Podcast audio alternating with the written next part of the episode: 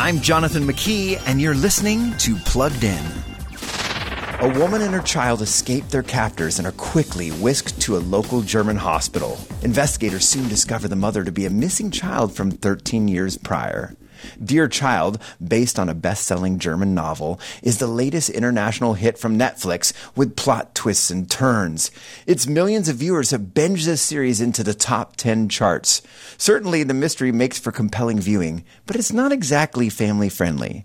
Even though the content isn't intended to be gratuitous, Dear Child, rated TVMA, still earns that rating. Violence and dark subject matter fill the storyline, as does harsh profanity. It may be the hit everybody's buzzing about, but it's definitely not for your dear children, and maybe not for mom or dad either. Before streaming the latest shows, visit pluggedin.com slash radio. I'm Jonathan McKee with Focus on the Families Plugged In.